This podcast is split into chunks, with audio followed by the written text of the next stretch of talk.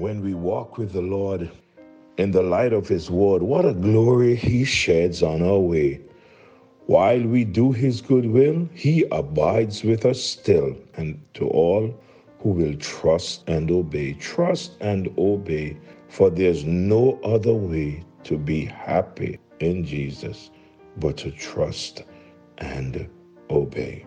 That is what I want to speak to you a little bit this morning again on. And of course, you understand we are still looking at the children of Israel walking around the walls of Jericho, expecting for them to come down on the 13th time. Hebrews 11 3 0 30.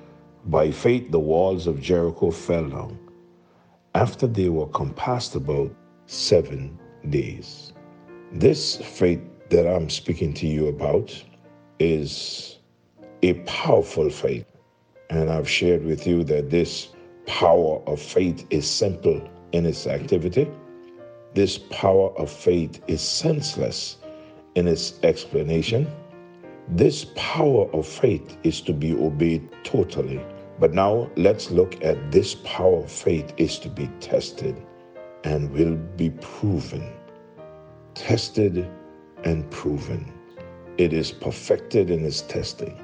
It must have been a tremendous test of faith for Joshua and the children of Israel to wait seven days before they can see any results seven days going around the city before they can see any result. To go around 13 times, no doubt, mocked, laughed at by the onlookers. But that did not bother Joshua. Joshua, the leader, had God in his mind, and his job was to lead by obedience, and the people followed. God was honored and glorified. The people benefited and the enemies destroyed.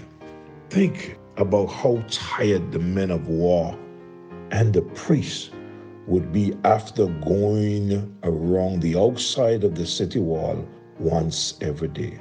Think how weary they were on the seventh day, going around seven times a day. For in Joshua chapter 6, verse 5 and onward, the scripture says, And it came to pass on the seventh day that they arose about the dawning of the day and compassed the city after the same manner seven times. Only on that day they compassed the city seven times. And it came to pass at the seventh time when the priest blew with the trumpet Joshua said unto the people, Shout, for the Lord hath given you the city. Their strength must have been failing. Were they tired? Yes, they were. Could they have stopped? Yes, they could have. Was the leader with them? Yes, he was. Were they hungry? No doubt they were. When the walls fell, were they finished? No, they had to deal with the inhabitants of the land. Was it tough? Yes. Did it seem impossible? Oh, for sure. But they were obedient and faithful to the task they were called to do. Their human resources were nil, but these are the conditions necessary before God can give victories. Why? Why would God allow these things to happen before he would give victory. In 1 Corinthians chapter 1 verse 29 says that no flesh should glory in his presence.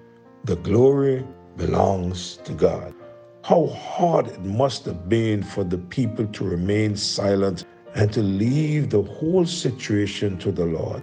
How long it must have seemed to wait be reminded waiting time is never wasted time. When faith is in operation and when it is God's will, what we are waiting for, we will always receive. In Joshua chapter 6, reading verse 15 and verse 16, and then verse 20 and verse 21, the Bible says, And it came to pass on the seventh day, they arose early about the dawning of the day and compassed the city after the same manner seven times. Only on that day they compassed the city seven times. Notice, this is now the seventh day they are going to walk around the city. All the other six days, they would go around one time. But on this seventh day, the scripture said, they rose early uh, about the dawning of day.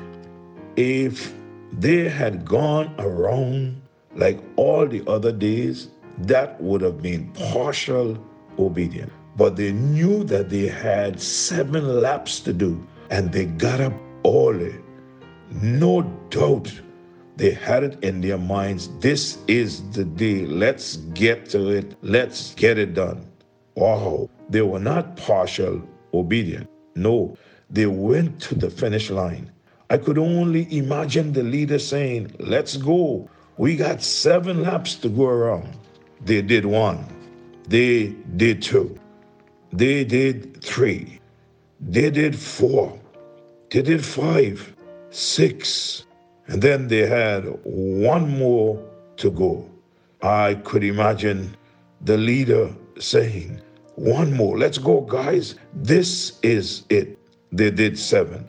And when they did the seventh lap around the city walls, Joshua said to the people, Shout! The job is over.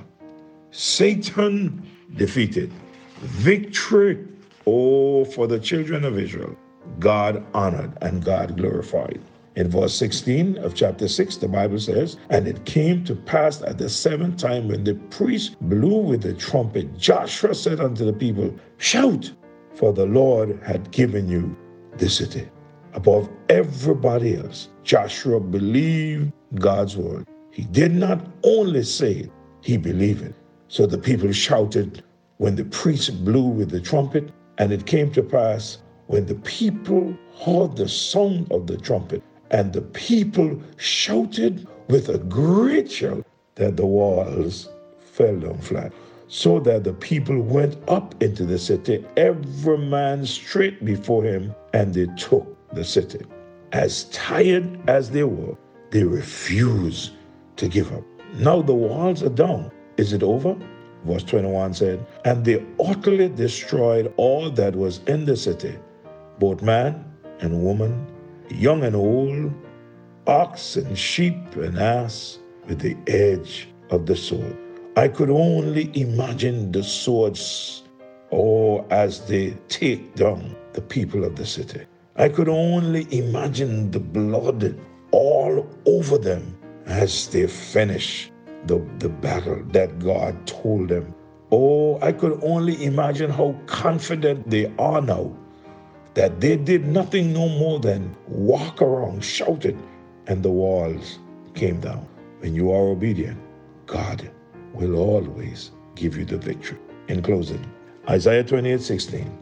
Therefore, thus says the Lord Behold, I lay in Zion for a foundation a stone, tried stone, precious cornerstone, a sure foundation. He that believeth shall not make haste. Do you believe in God today?